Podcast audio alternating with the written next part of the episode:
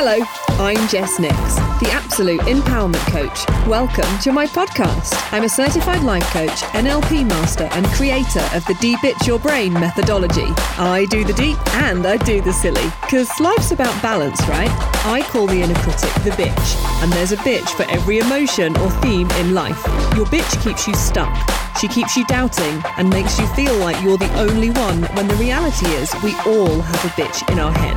The good news is there are endless ways to shut her up and to experience more confidence in life. And I'm going to talk about them all with my guests, falling upon their wells of wisdom, fueling your tank with self-belief in the process. Let's get to it. Hello, gang. How you doing? So I'm not going to sing this week's song lyric because it's a little bit too aggy. Don't get me wrong. I can fully commit to it with an air guitar and a beer, but there is a time and a place for shouting fuck you, and it is not on a podcast. This week's track is Killing in the Name of by Rage Against the Machine. I definitely used to have a thing for Zach De La Rocha when I was a thirteen-year-old angsty teenager. So this song is about authority, the man, the rules, and this episode is about bending and breaking the rules that exist in your brain. So I'm going to talk about some amazing disruptors and what that means for us and how we can implement the art of disruption in our own lives for greater levels of calm and happiness and just generally being able to love ourselves the way that we should. And I don't use the word should very often. Are you and your bitches with me? Or is your inner critic bitch already telling you that you're not a disruptor? Mm, stay tuned and let's see. So let's start with the, the definition of disruption. It means to interrupt, radically change, or drastically alter. Why is this important? Disruption. This is rage against the nonsense programming you have absorbed, not just in your lifetime, but all the stuff that we carry from our ancestors. These deep-rooted beliefs, collective consciousnesses about gender roles and norms, what's okay for women to do and not do. We have been pinned down by patriarchy for thousands of years. But thankfully, our, ans- our ancestors and our sisters alive and kicking are fighting for our rights. Not just women, but for all minorities. Just to be clear, this is not a man-hating episode. I love men, especially the wonderfully conscious ones who do deep conversations, who don't shudder at the mention of periods, who wouldn't dream of mansplaining, and the ones who have long, messy hair. And as a result of programming from the culture and societies that we grew up in, we have tons of unconscious bullshit in our brains about what we should and shouldn't be doing, what we are capable of and not capable of, what's okay for girls and boys and what's not okay for girls and boys, that pink means girly, blue means boys, yellow means fuck knows, the hard work equals success, that you must have children to be a proper woman, that you must look perfect at all times, that your thighs must not touch. Seriously, who has legs that don't touch in the middle? One thing I've been really grateful for in lockdown is not having any sweat spots on my inner thighs, because they're not rubbing together on a hot, sweaty commuter train at eight in the morning. Was that T M I? Well, well, deal with it. Anyway, all this is bullshit. It is the stuff taught to you by your invisible but ever-present teacher, patriarchy. Enter the disruptors! So imagine what it would have been like to live in the seventeen hundreds, aside from the stench and the ridiculous, ostentatious, cumbersome clothing us females had to wear. Our behaviour was really capped as well. Women were to be seen and not really heard, a bit like that. The Victorian view of children. We had to behave, we had to conform, we had to act like a lady should. The corsets, the layers of skirts, the lack of being able to actually move. And then think about the pirates of the high seas and how different it would have been to be a pirate versus just an ordinary person existing in society. So then, enter Anne Bonny. She was born in sixteen ninety-seven in Ireland, and she grew up to be a pirate. Yep, and this was a time where ladies barely hitched up their skirts to bare their ankles, let alone board a ship in a pair of trousers. Anne Bonny looked around the sisterhood in Ireland and the hopeless lives of women and their ridiculous clothes and thought, fuck this, I'm out of here. And she swapped Cork in a corset for life in the Caribbean, in corduroys, killing in the name of pirates. Okay, maybe pirates didn't wear cords, but you get my drift. What a bonkers, brave woman. This is next level disruption. Taking to the seas with the most dangerous men in the world? I, I mean, those parties must have been madness. Also, side note, I massively recommend Sam Conniff's book, Be More Pirate. He really digs into the concept of adopting the pirate mindset in your life. Not that of murdering people on the high seas, but of breaking free, doing things differently. He is a wild free thinker and a very nice human. And how about Lizzo?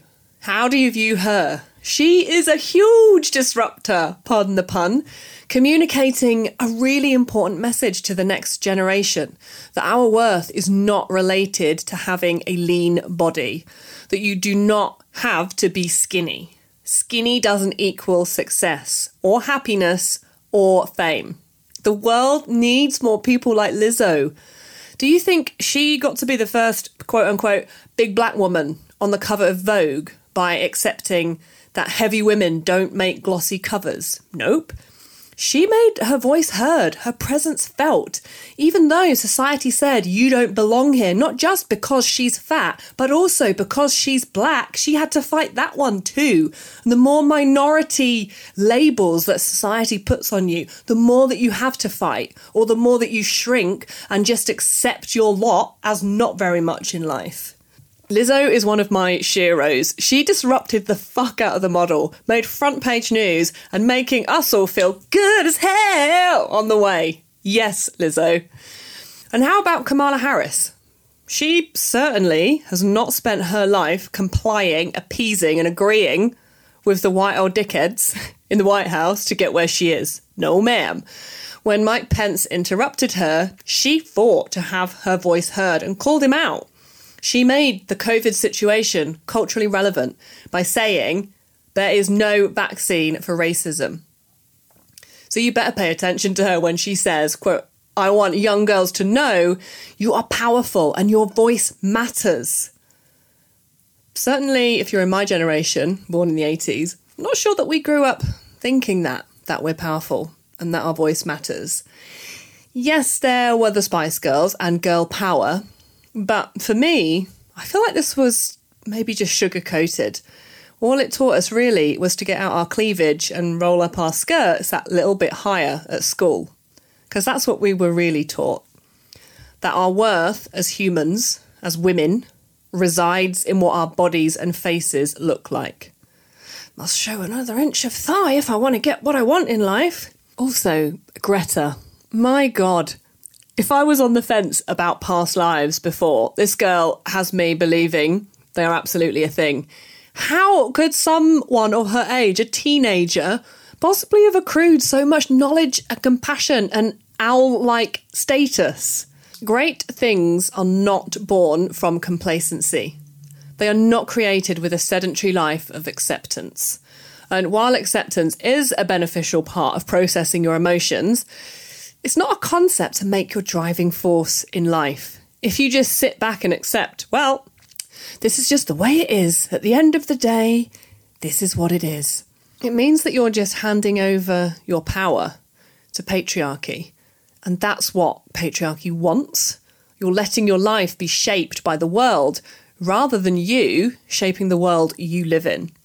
You are without boundaries, without a cause, watered down. If you're not changing it, you're choosing it. So come on, you know, you know that you can. I know that you know it. When when you shut the bitch up, it is there. You need to disrupt your thinking, silence the bitch. And yes, disruption takes effort. I call it M M A, massive mental action. So when you sit back and just accept the problem in your life to just be, What do you reckon Lizzo would say if you asked her her advice on that? It's probably best not to think about what the crazy pirate lady would say. What I'm suggesting you do is start to challenge the fuck out of your thinking. Specifically, your thoughts about not being good enough, your thoughts about comparing yourself to other people, and what you think is available to you in your life. Like, think about the type of jobs that you apply for.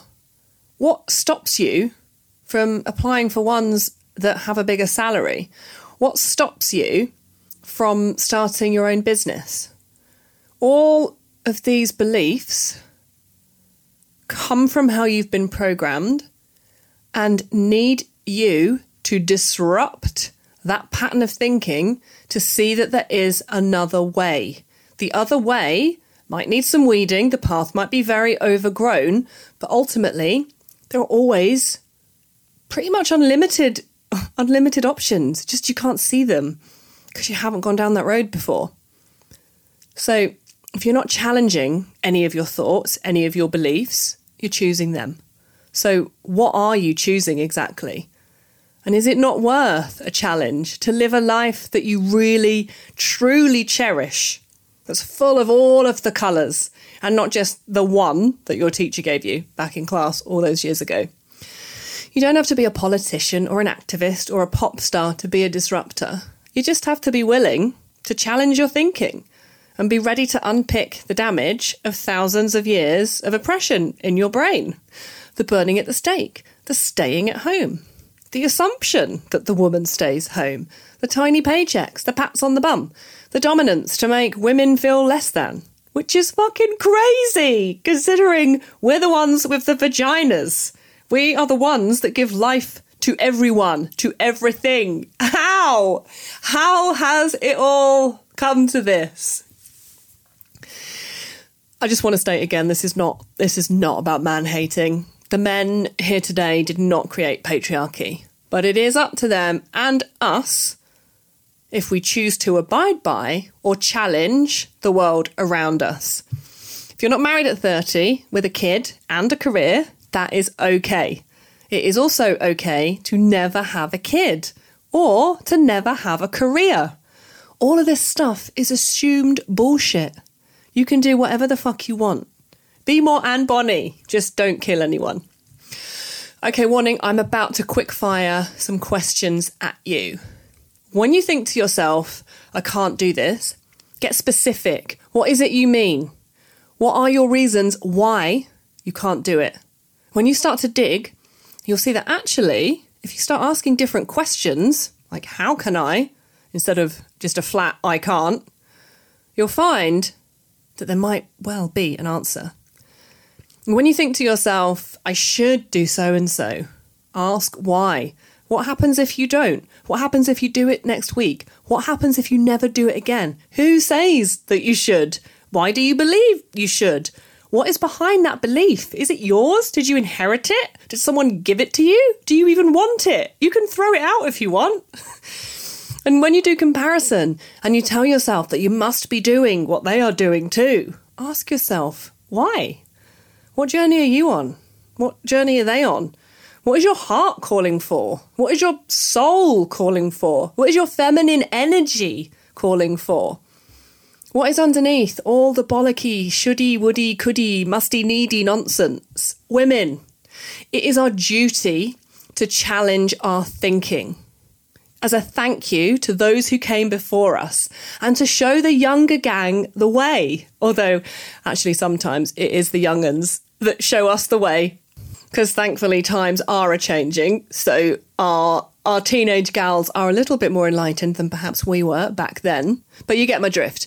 If we don't challenge our thinking, our beliefs, our boundaries and our assumptions that we set for ourselves, we are doing the female of the species a disservice.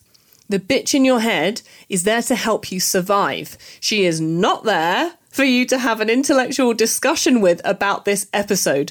Ignore her protests, pretend she just mansplained something at you, and make her walk the plank while you contemplate where and how you can disrupt your thinking in your life and to what positive effect. each of us is capable of so much more than we believe. Being a disruptor is all about your mindset. Do you accept the status quo? Or do you want to think different? Do you want to do different? Do you want to be different? Your mind is a tool that you can either learn to master and be a grand disruptor of your life, or you can let it go blunt with inaction and indifference. The choice, as ever, is yours. Until next time, me hearties. If you're loving what you're hearing on this podcast, then please share it with someone who you reckon needs to hear it. Then come on over to my website, jess nix dot com, and sign up to my mailer to keep you in the loop with all things empowerment and de-bitching your brain. Give me a cheeky follow on the gram at Jess Nicks Coaching. Until next time, remember, your thoughts are just fiction of the mind. Bye bye now.